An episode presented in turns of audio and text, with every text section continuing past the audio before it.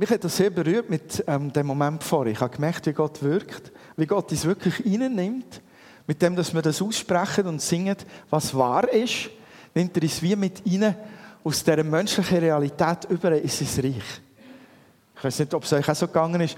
Und mir ist das vielleicht auch so speziell aufgefallen, weil ich den, den Werner habe gehört vorher. Und das, das ist verrückt, das ist ganz verrückt. Die Vorstellung, ich glaube, wir, wir haben nicht ein Zettel, eine Ahnung davon, wie es in diesem Land muss sein muss, wie die Leute müssen geicht sein wie die Leute durch und durch geicht müssen sein in einer Atmosphäre von Kontrolle, von Bewilligung, von keiner Form von Selbstbestimmung, sondern Fremdbestimmung. Ich glaube, wir können uns das nicht vorstellen, wie die Nation geknechtet muss sein. Das muss noch hundertmal schlimmer sein als in der DDR. Und in Russland, und wisst ihr noch, was passiert ist, wo, wo Russland, der, der ganze Kommunismus zusammengebrochen ist, die Leute haben nicht mehr gewusst, was mit sich anfangen. Alles ist zusammengebrochen. Die sind förmlich zusammengebrochen. Die haben keinen Fuß mehr in die Arbeitstüren hineingebracht, weil sie nie arbeiten müssen Die sind völlig von der Rolle gewesen. Total von der Rolle. Und das muss in Nordkorea noch hundertmal schlimmer sein. Wenn das Reich zusammenbricht, und das wird das wird zusammenbrechen, dann werden die völlig von der Rolle sein, weil sie weil sie nie mehr einen festen Bezugspunkt haben, wo sie sich daran haben können und wo ihnen Orientierung gibt. Wenn ihr Führer stirbt, muss schnellstmöglich ein neuer Herr, sonst sind die völlig kopflos. Denn der sagt ihnen, was sie zu denken, zu reden, zu essen, zu trinken, zu tun, wenn, wie, wo haben. Das ist unfassbar für uns. Wir, wir, wir geniessen die Freiheit sensationell. Und mich hat das so berührt, wie ich mir gesagt habe, wir sind geistlich dermaßen freigesetzt. Wir brauchen die, die Atmosphäre, wir müssen die aufsaugen von der Freiheit, die wir haben in Christus. Wir dürfen uns nie mehr fremd bestimmen lassen, ausser vom Herr allein. Und da dort sind wir nicht fremdbestimmt, sondern wir sind mit ihm eins, wenn wir ihn gern haben. Und dann empfinden wir es nicht als eine Fremdbestimmung, sondern als es in einer Einheit mit dem Herr vorwärts gehen. Darum hat mich das so berührt. Ich gemerkt, dass die Atmosphäre bei uns bestimmt wird. Durch das, was wir proklamieren, durch das, was wir glauben und, und im Glauben aussprechen und singen. Und ich glaube, die Moment müssen wir unbedingt packen, die musst du auch packen in deinem Leben und sagen, der Moment ist da, wo ich die Atmosphäre kann bestimmen für mein persönliches Gebet jetzt gerade da und der Herr wirkt. Lasst euch vom Herrn leiten, lasst euch von ihm bestimmen dann kann passieren rundum, was will, wir sind nicht von der Rolle. Gut, das genügt eigentlich schon für eine Predigt.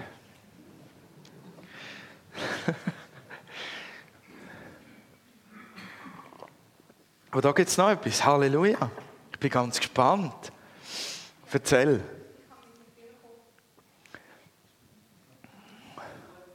Ich musste führen kommen, weil mein Herz so gepoppert hat, wo du gesagt hast, wir sollen. Dann ich gefunden, ja gut, dann muss ich halt.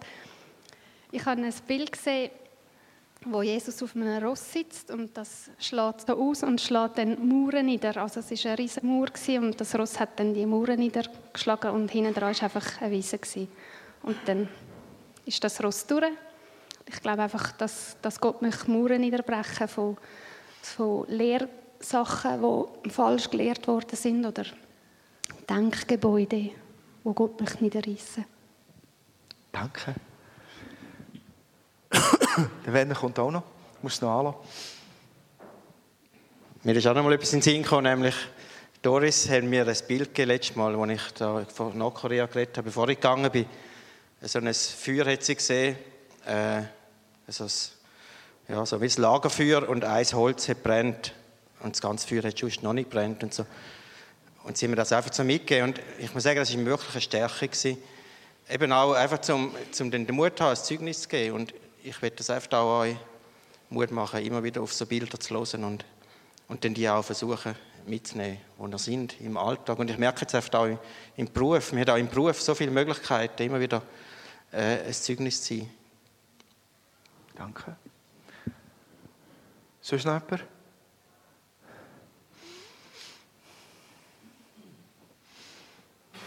schon ein schönes Gefühl, wenn wir, weiß, man ist nicht einfach allem ausgeliefert.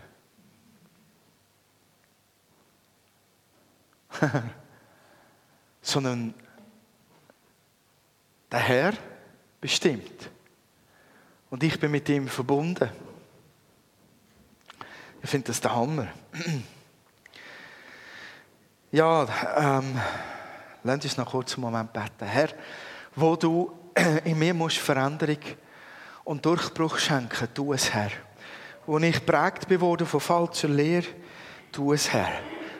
Bring du neue Erkenntnisse hinein. Bring du das Verständnis hinein, das wir nötig haben. Bring du Herr, in mein Herz deine Gedanken hinein. Du es, du es umbilden, wo ich es nötig habe. Formen du Neues.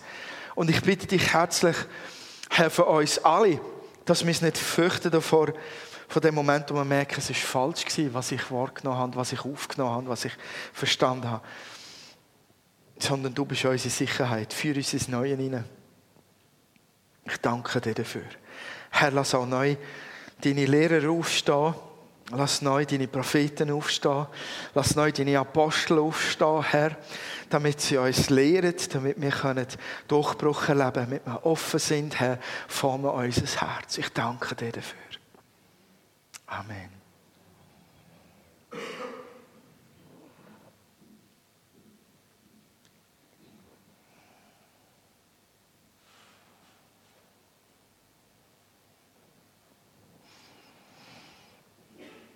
Ja, ich merke, dass in mir drin eine andere Predigt gärt.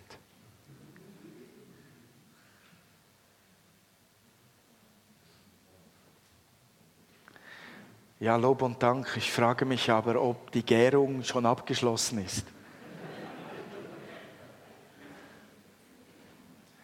Ich war diese Woche krank, ziemlich heftig, vom einen ins andere gefallen und konnte mir Zeit nehmen, wenn das Fieber ein wenig gesunken war, äh, mir äh, Dienste, Predigten von anderen anzuhören, das hat mich schon sehr äh, aufgebaut und, und bewegt und ich merke, dass das gärt. Ich glaube, dass Gott so etwas in mir tut, um es sicher auch weiterzugeben. Aber da muss man schon gut zuhören, ob es schon fertig gegärt hat. Ja, ich freue mich bei euch zu sein. Guten Morgen. Schön euch zu sehen. Schön äh, zusammen zu sein. Freut ihr euch auch? Ja. Noch nicht alle entdeckt. Noch den Kontrollblick machen, ob jemand sehr deprimiert reinschaut. Okay. Doch, das wird gehen. Das wird gehen. Ja, ich habe äh, die PowerPoint gestern vergessen zu versenden zur Predigt. Dabei habe ich mir so viel Mühe gegeben, sie noch gut zu machen. Pech gehabt. Ich hoffe, ihr könnt folgen, sonst ladet euch doch das Konzept noch runter. Oder nehmt euch draußen noch die Zettel mit, die geben auch Anhaltspunkte, wenn ihr da die Erinnerung bemühen müsst. Ich möchte heute Morgen doch auch noch weiterfahren von der Gemeinschaft her, von, von der Beziehung her, vom Beziehungsgedanken. Ich war das letzte Mal an Karfreitag dort, habe über Vergebung gesprochen, als Schlüssel für Beziehungen und Gemeinschaft. Und ich habe mich so gefragt, ja, was, was kann an Gemeinschaft noch wirklich spannend sein? Sicher, das Spannendste an Gemeinschaft ist Konflikte. Wieso lacht ihr jetzt? Ist das, stimmt das nicht? Also spannend im positiven oder negativen Sinne, je nachdem. Ähm, auch, auch Aggressionen sind sehr spannend in Gemeinschaften. Äh, wer, wer, hat, wer hätte gestern am liebsten alle SC Berner verprügelt? Ja, ich habe gestern Ärger gesehen. Ich, ich liebe die Mannschaft äh, Borussia Dortmund, bin seit 1991 Fan dieser Mannschaft, eine deutsche Bundesligamannschaft. Und gestern haben sie ihren Erzfeind, nachdem sie ihren großen Verfolger in der Liga, die Bayern, geschlagen hatten, haben sie ihren Erzfeind geschlagen, Schalke 04, die Königsblauen. Und da ging die Kamera durchs Stadion und da war ein großer Satz in der Schalke-Ecke, in der Ultra-Ecke, Tod Dortmund. Das ist spannend. Sehr spannend. Also dieser Zorn, diese Wut und Aggression, die da dahinter steckt, die entlädt sich regelmäßig. Da flogen, ähm, wie heißen die Dinger? Feuerzeuge, genau, flogen zum, zur Eckfahne, als ein äh, Borussia Dortmund-Spieler eine Ecke schlagen sollte. Da fliegen auch Bananen, manchmal fliegen auch härtere Gegenstände, Bierflaschen und so weiter, was man reinschmuggeln kann. Das ist spannend. Deshalb gehen doch auch die Leute zum Eishockey, oder? Die Prügeleien auf dem Eis, die sind spannend. Okay, haben wir mal eins klargestellt. Wir Menschen leben Konflikte. Die einen weniger gern und die anderen lieber. Die einen in einem tollen Stil und die anderen in einem anderen Stil. Und wenn wir heute da hineinschauen, wie ist das eigentlich mit, der, mit den Christen, wie gingen die eigentlich mit Konflikten um, dann wäre es absolut töricht, auszublenden und zu sagen, in der christlichen Welt, die ja von der Liebe Jesu durchdrungen ist, gibt es nichts derartiges. Wir müssen unbedingt hinschauen, weil das mega spannend ist, wie Leute unter christlichen Gemeinden so mit Konflikten und Ärgernissen umgehen. Und ich glaube, einen guten Blick mal dahin zu wagen, wie eigentlich umgegangen werden sollte oder wie umgegangen werden könnte, wäre den Blick auf Jesus zu riskieren. Und für mich heute ist wirklich das Thema was, wenn Beziehungen schwierig werden? Und ich möchte euch einen Vers aus Lukas 9, Vers 41 lesen. Ihr könnt den gerne aufschlagen in eurer Bibel, wenn ihr eine dabei habt. Lukas 9, 41.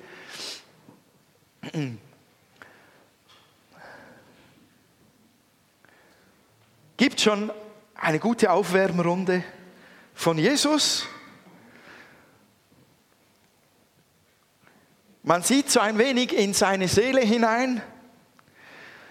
Die Situation ist so, dass jemand geheilt werden sollte und man brachte diesen zu den Jüngern Jesu, zu den Freunden Jesu, die mit Jesus unterwegs waren. Und finde ich auch sehr toll, dass man sie zu den Jüngern brachte, dass man den, den Menschen zu den Jüngern brachte, der krank war, und nicht zu Jesus selbst, sondern den Jüngern etwas zutraute. Und dann versuchten sie den zu heilen und das funktionierte nicht.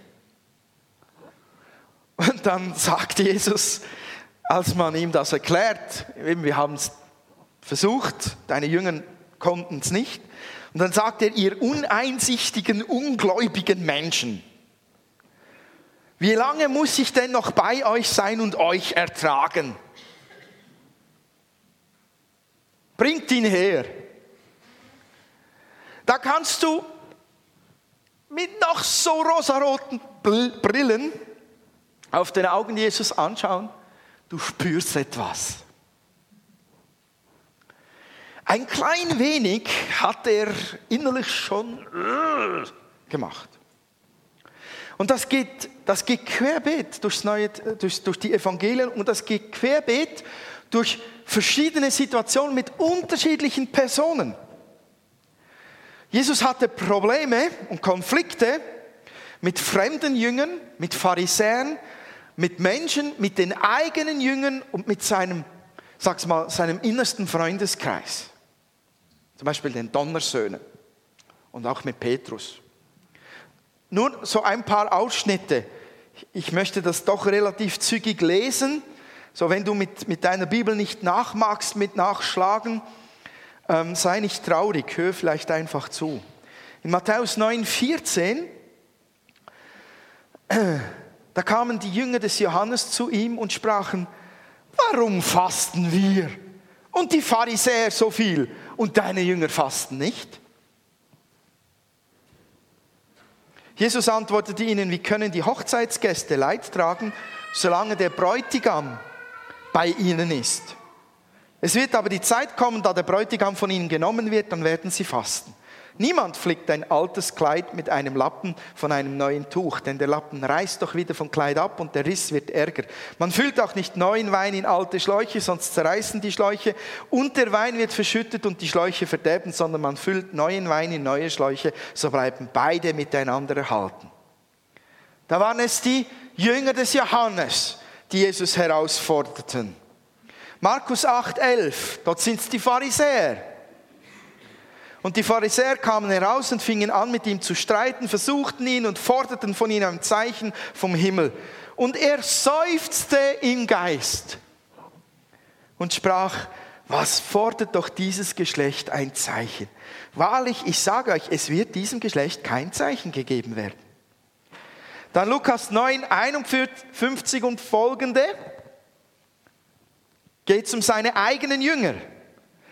Als die Zeit seiner Rückkehr, Rückkehr, in den Himmel näher kam, machte Jesus sich auf den Weg nach Jerusalem.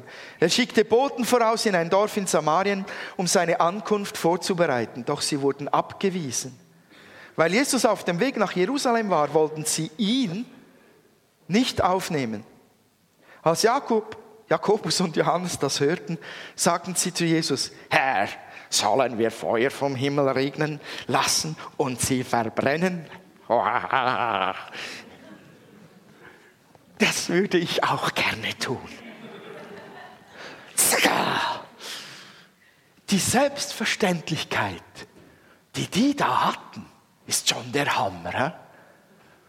In einer Selbstverständlichkeit. Herr, sollen wir, wie, wie, da ist irgendwo ein Knopf, da drücken die jetzt gleich drauf und dann hagelt's aber. Na gut, geht ja nicht um das.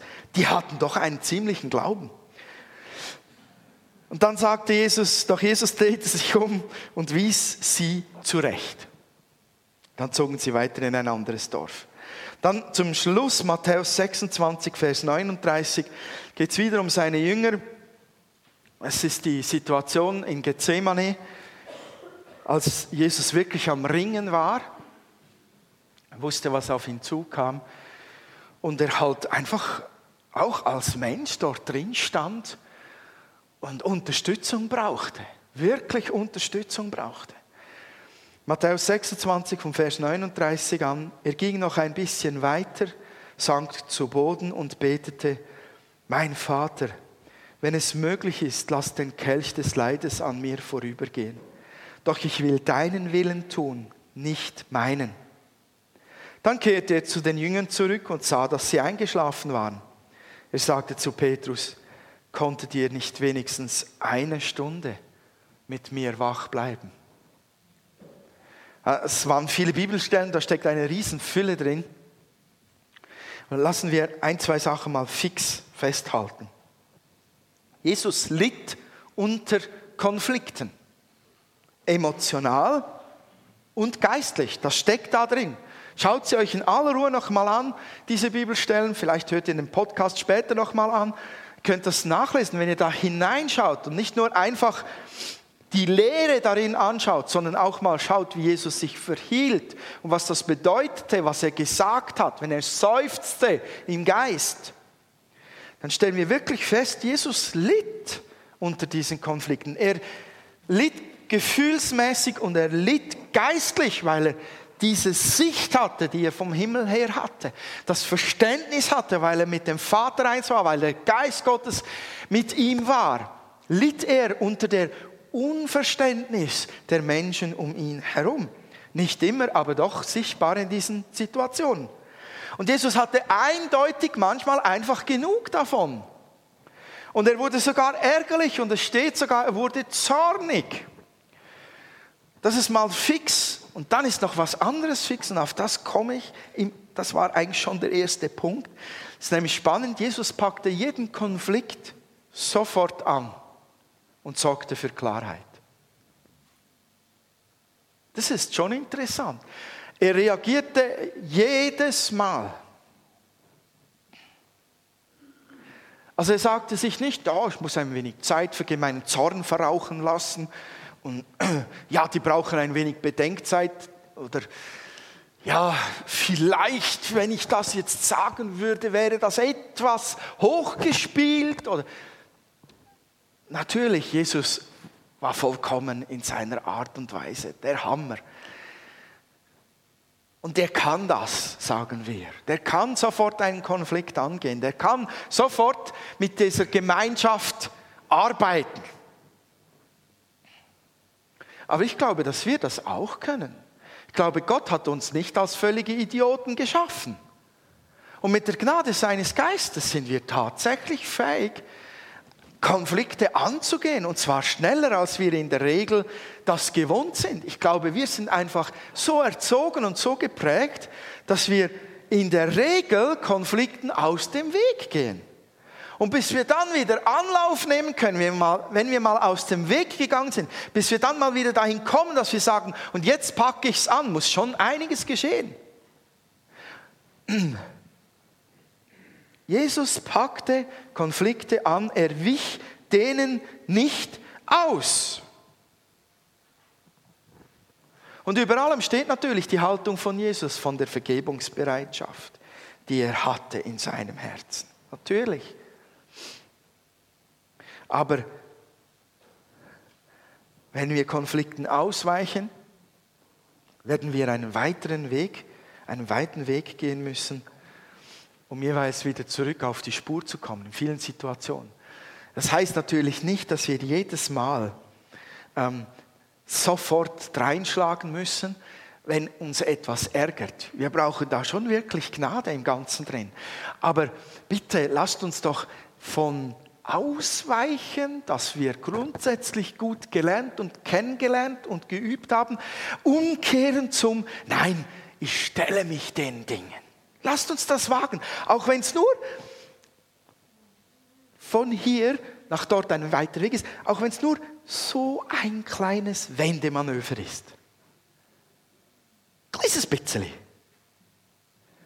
Lasst uns das innerlich wagen zu sagen, ich will nicht mehr ausweichen. Der zweite Punkt ist, wenn wir Konflikte, nur wenn wir Konflikte anpacken, können wir etwas zum Positiven verändern. Das war auch bei Jesus so. Beziehungen, ganz besonders Ehen, Freundschaften, Liebschaften, die scheitern in der Regel nicht wirklich daran, dass Konflikte vorhanden sind in der Beziehung. Das sagen die meisten nur. Ja, weißt du, die oder der ist sowas von mühsam. Nervt mich die ganze Zeit. Das ist ein Fakt, aber damit kann man arbeiten. Das ist vielleicht sogar die Wurzel, der Auslöser, der Grund, aber damit kann man arbeiten. Das ist nicht der Grund, um aufzuhören, miteinander Gemeinschaft zu leben. Konflikte gibt es in jeder Beziehung, bin ich der Erste, der das sagt. Aber oft scheitern Beziehungen und gerade Ehen, weil beide oder einer der beiden Partner den Konflikten ausweicht und sich nicht ihnen stellt und sie nicht anpackt und nicht an der Beziehung wirklich arbeitet. Man ärgert sich lieber zu Tode über den anderen, damit man auch ja irgendwann einen Grund hat zu sterben. Innerlich. Und sich und die Beziehung aufzugeben. Wisst ihr, Konflikte sind absolut unvermeidlich. Sie gehören zum Leben und sie wollen uns eigentlich helfen zu wachsen. Sie können uns formen und sie können uns erweitern in unserem Verständnis, in unserem Herzen. Sie können uns reifen lassen, sie können uns stärker werden lassen, aber nur, wenn wir sie anpacken. Und viele Konflikte zeigen einfach nur, dort stimmt etwas nicht.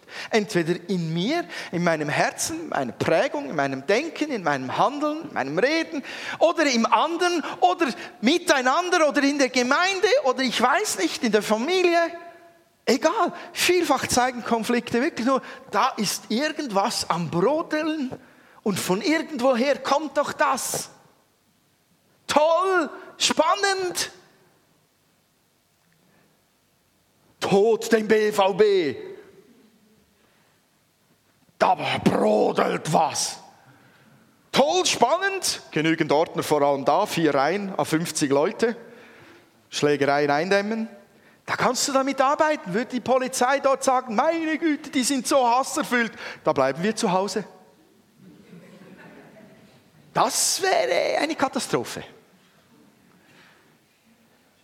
Die stellen sich den Leuten auch. Und diese Hooligans, wow, was die alles in ihren Hosen und Jacken und Ärmeln verstecken, womit sie nachher zuschlagen. Ja gut, Gott sei Dank geht es in unseren Beziehungen nicht so zu und her. Meist entsteht ein Konflikt. Und meistens kommt zuerst einmal ein heftiges Gefühl dazu. Also bei mir ist es so. Andere sind da etwas sanfter und vielleicht weniger emotional. Und solch ein Gefühl kann einem schnell überwältigen oder sogar leiten. Ähm, so eben Wut oder Trauer. Versteht das? Gut. Und vielfach können wir die ersten Reaktionen gar nicht steuern. Das kommt dir aus der Pistole geschossen. Du Knallfrosch, du. Du bist so gemein zu mir. Heißt ja eigentlich nur, aua, aua, aua, aua, tut weh. Gut. Nur wir, wir sind nicht geübt darin zu sagen, aua, aua, aua, tut weh, sondern wir sind darin geübt, uns zu wehren und zurückzugeben und unser Recht zu erkämpfen. Ja, wie gehen dann wir als Christen mit diesem Zorn und Wut und Ärger um? Ist der der beste Christ, der Ärger und Zorn am besten verdrängen kann? Macht uns die Liebe Jesu zu Softies, mit denen man alles machen kann, so Wachs in meinen Händen, oder? Ist ein perfekter Christ ein geläuterter Christ ohne jede Emotion? Schön, dass ihr lacht dann weiß ich, dann weiß ich, äh, ihr seid auf der Spur. Wunderbar. Nein, sicher nicht. Emotionen gehören dazu. Ich denke nur, die beiden Extreme sind die Herausforderung. Charles Spurgeon war einer der berühmtesten Prediger im 19. Jahrhundert. Das muss man heute erklären, weil der gerät schon langsam in Vergessenheit. Aber das war ein so ein gescheiter und gelehrter Mann und trotzdem, obwohl er die Hallen füllte und obwohl er hunderte von Predigten schon hatte, hatte er vor jeder Predigt einen Heidenrespekt. Und er sagte einmal, sei nicht lauter Zucker, sonst lutschen die Menschen dich aus. Sei aber auch nicht lauter Essig, sonst spucken die Menschen dich aus. Ja.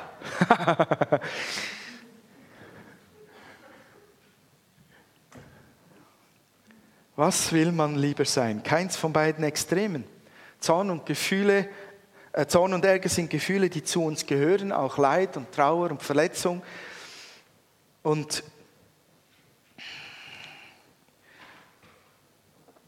Es geht nicht darum, in eine von beiden Extrempositionen zu geraten, zu sagen, ich will überhaupt nichts mehr empfinden oder zu sagen, ich will mich nur noch von meinen Gefühlen leiten lassen.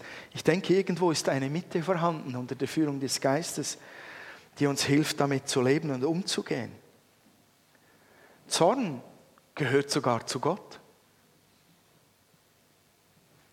Eine der häufigsten Fragen, wenn Nichtgläubige, also, oder wie soll ich das besser? Ich finde das immer so ein doofes Wort. Nichtgläubige, Ungläubige. Ähm, Menschen, die keine Beziehung zu Gott haben, wie wir sie aus der Bibel kennen. Jetzt müssen wir eine gute Abkürzung dafür finden. M, K, G, L, Z, W, P.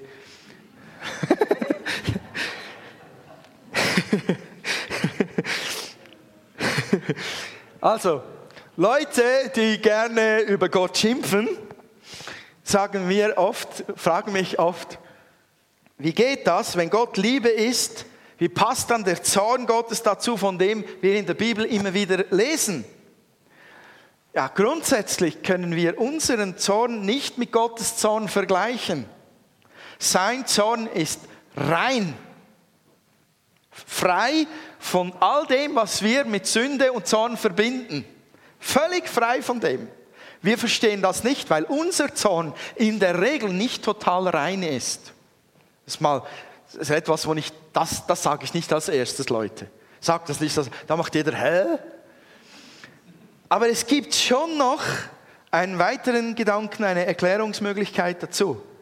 Gott ist zornig, wenn Menschen sich gegenseitig Böses antun. Und da verstehen wir ihn, oder? Da sind wir auch dafür.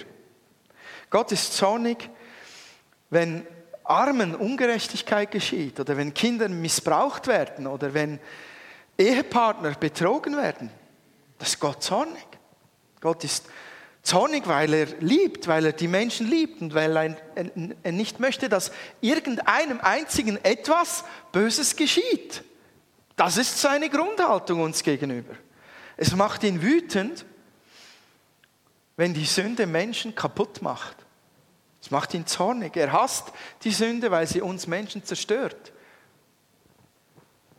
Und weil wir Menschen ihm nicht egal sind, ist er zornig, wenn man uns etwas antut und seine Liebe mit Füßen tritt, weil sie Lösung, Hilfe, Heilung wäre. Dieser Zorn Gottes, der kommt aus einer leidenschaftlichen Liebe für uns. Und wisst ihr, das Witzige ist? Im Griechischen, habe ich nachgelesen, steht dasselbe Wort für Zorn, auch für Leidenschaft. Timos bedeutet beides, Zorn und Leidenschaft. Das, Gott liebt uns leidenschaftlich, sodass er leidenschaftlich zornig werden kann, wenn man den Menschen kaputt macht. Und Gottes Zorn zeigt immer, hier ist etwas nicht in Ordnung und ich will etwas verändern. Ich will Segen ausgießen, ich will heilen, ich will stärken, ich will befreien, ich will erneuern, ich will zurechtbringen, ich will aufbauen. Und das sieht man auch. Dem Zorn folgt genau das. Jedes Mal, wenn Menschen in der Bibel sich Gott zuwenden, aus dem Zorn herauskommen und sich verändern, fließt dermaßen viel Segen, dass man sehen kann, wohin Gottes Zorn eigentlich führen möchte, nämlich in den Segen. Geht für uns fast nicht zusammen in unserem Kopf, aber es ist so.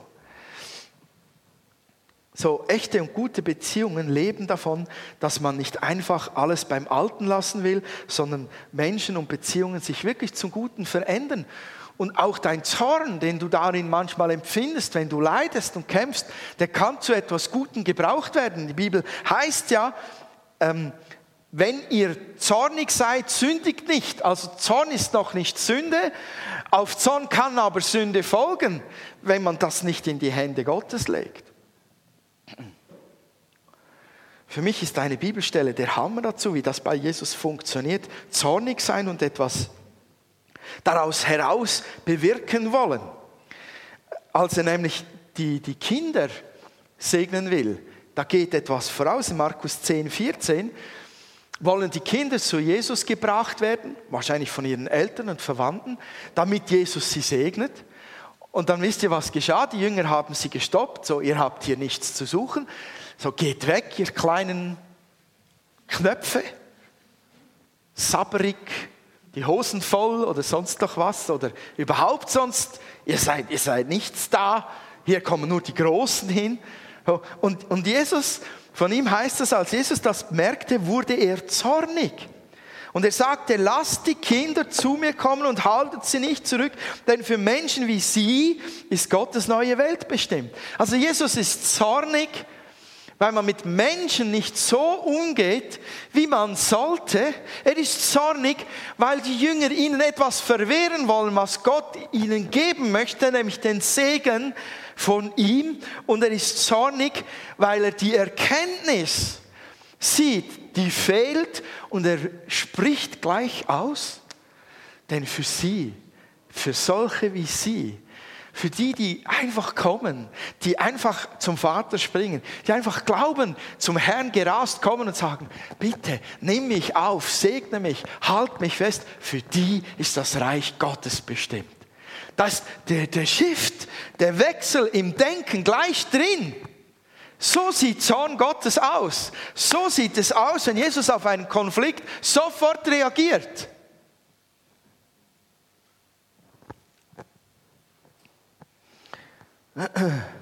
Das war der zweite Punkt. Wie hieß der nochmal? Nur wenn wir Konflikte anpacken, können wir etwas zum Positiven verändern. Ja, hätte Jesus immer geschwiegen, hätte Jesus schön brav den Mund zugemacht, wäre ausgewichen, hätte nichts gesagt. Leute, das Buch wäre halb leer. Es wäre halb leer. Wir wüssten noch viel weniger, wir hätten noch viel weniger Verständnis und weniger Möglichkeiten, Dinge zu begreifen und damit umzugehen, als wir sie haben. Wäre eine Katastrophe. Das dritte ist, wir brauchen dringend eine Hygiene des Herzens. In allen Konflikten, in allen Beziehungskämpfen, in allen Auseinandersetzungen, da brauchen wir eine regelmäßige, äh, nicht nur dann, auch jeden Tag, brauchen wir eine Hygiene des Herzens.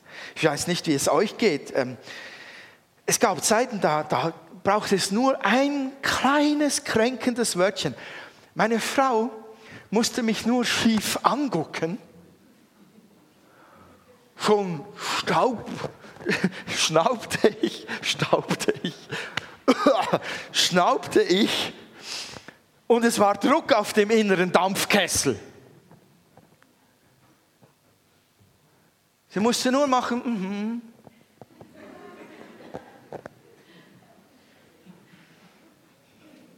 Oder, oder, ja? Und schon ging es mit dem Deuten los. Was soll das heißen? Was ist los? Und wenn sie dann noch sagt, nüt. Kennt ihr Dampfkochtöpfe? Da gibt es oben ein Ventil. Das geht so langsam hoch und man, irgendwann kommt da Dampf raus und dann macht es. Und bei mir braucht es keine Platte. Wie heißen diese Platten, die ganz schnell heiß werden? Induktionsplatten. Ich bin schneller als eine Induktionsplatte. Kein Dampfkochtopf geht so schnell der Deckel hoch wie bei mir. Einfach grundsätzlich. Aber wenn es da, da so ein Wort gibt und du könntest fast platzen vor Wut, und so viel Energie im Spiel ist und das hochgradig gefährlich ist um dich herum, dann nützt es nichts, den Deckel einfach draufhalten und dann ist es eigentlich schon etwas zu spät.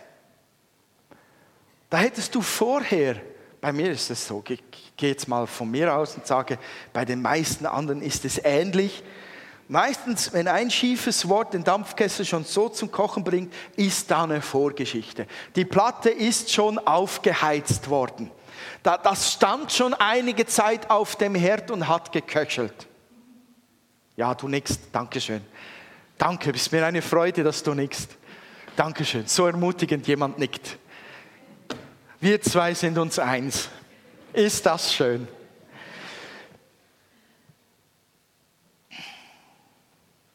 Und wenn wir das zu lange auf dem Herd köcheln lassen, dann braucht es eben nur noch diesen schiefen Blick.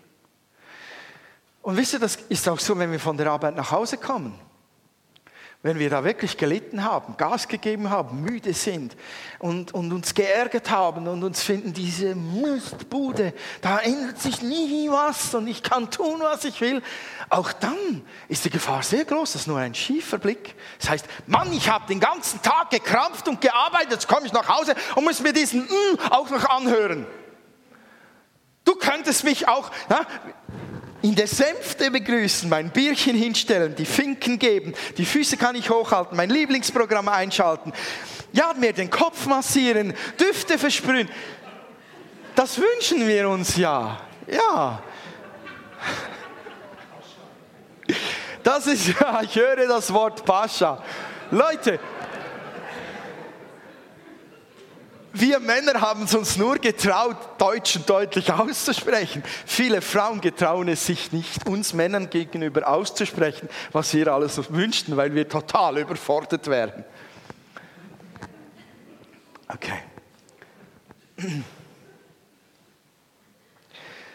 Paulus sagt etwas über, ähm, Petrus, Entschuldigung, sagt etwas über, über eine Gemeinde. Er sagt,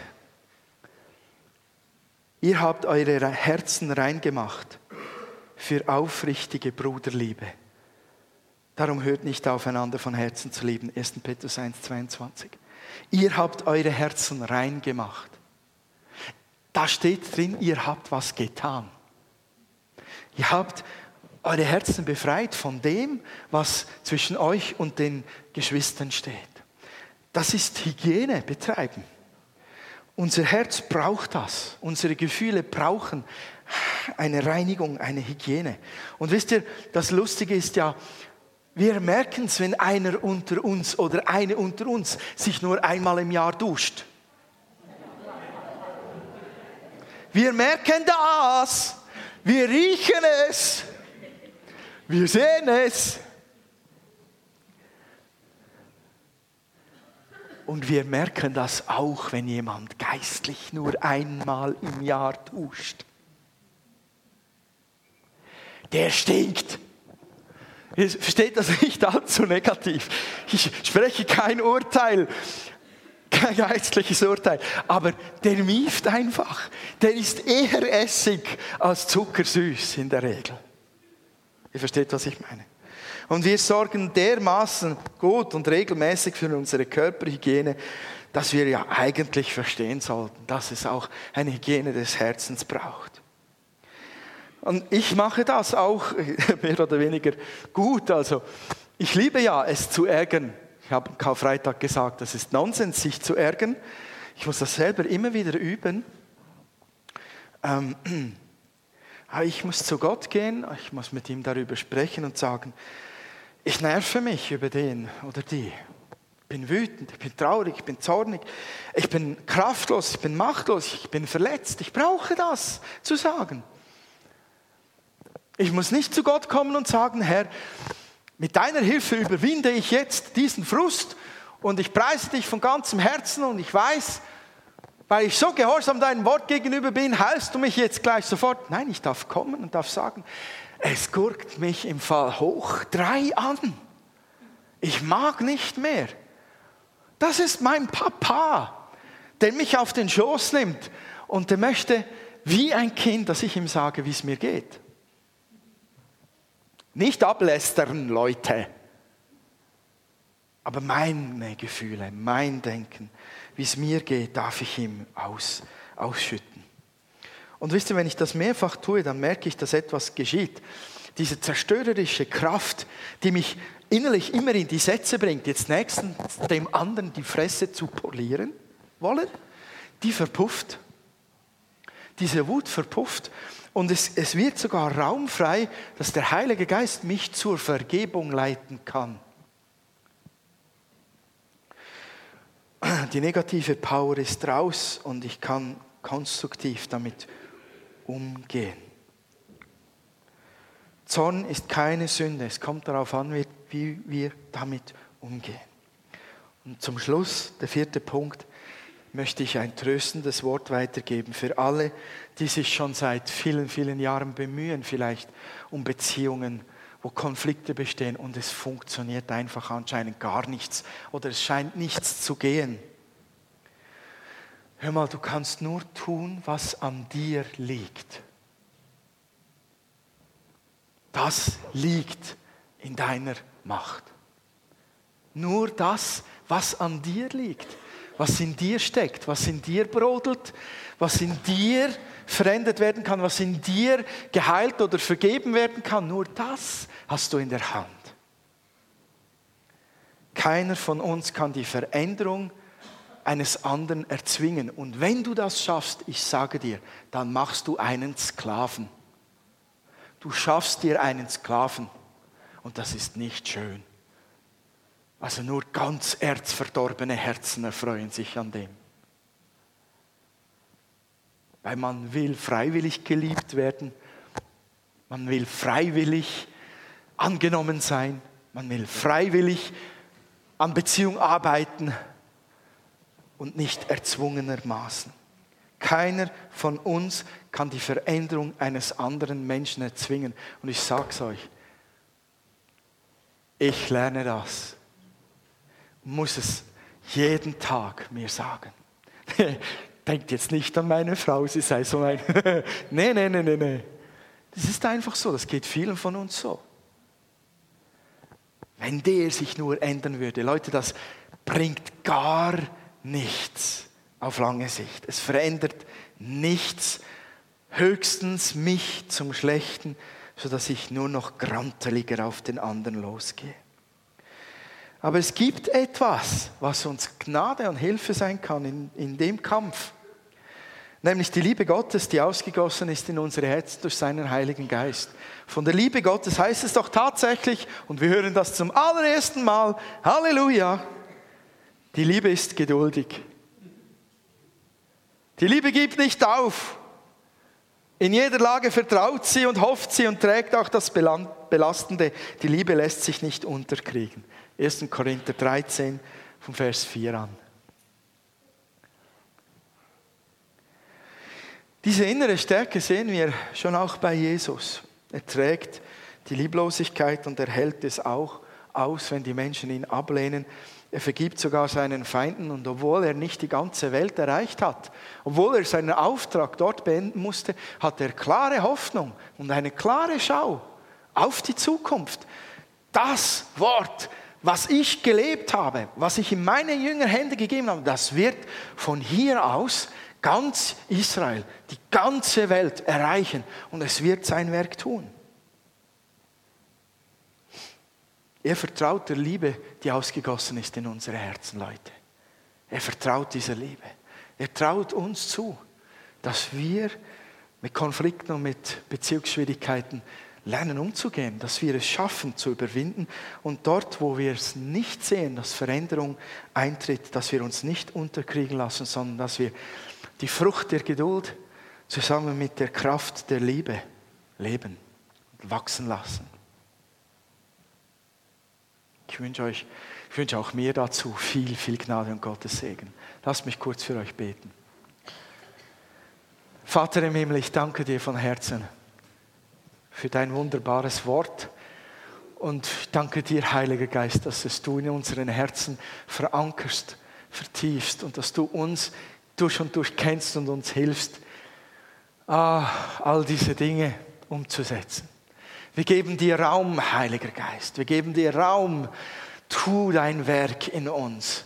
Wort Gottes, tu dein Werk in uns. Vater, ich bitte dich für uns als Gemeinde, ich bitte dich für die Beziehungen, die hier bestehen. Lege deine Hand drauf und hilf, dass wir nicht ausweichen, dass wir daran arbeiten. Herr, dass wir es wirklich auch wagen, unser Herz dir auszuschütten, dass wir Hygiene des Herzens betreiben, damit der Dampfkochtopf nicht immer auf so schnellen 180 Grad oben ist. Und ich möchte euch segnen im Namen Jesu. Ich spreche das wirklich über euch aus, dass die Liebe, die ausgegossen ist in eure Herzen durch den Heiligen Geist, dass die geduldig daran bleibt, dran bleibt und nicht aufgibt. In den Beziehungen steht und sich nicht rausnimmt und sich aufgibt, sondern ihr sollt weiterhin in Geduld und Kraft dranbleiben und ihr sollt sehen, was für ein Segen daraus für euch und auch diese Beziehungen wachsen tut. In Jesu Namen segne ich euch so. Amen.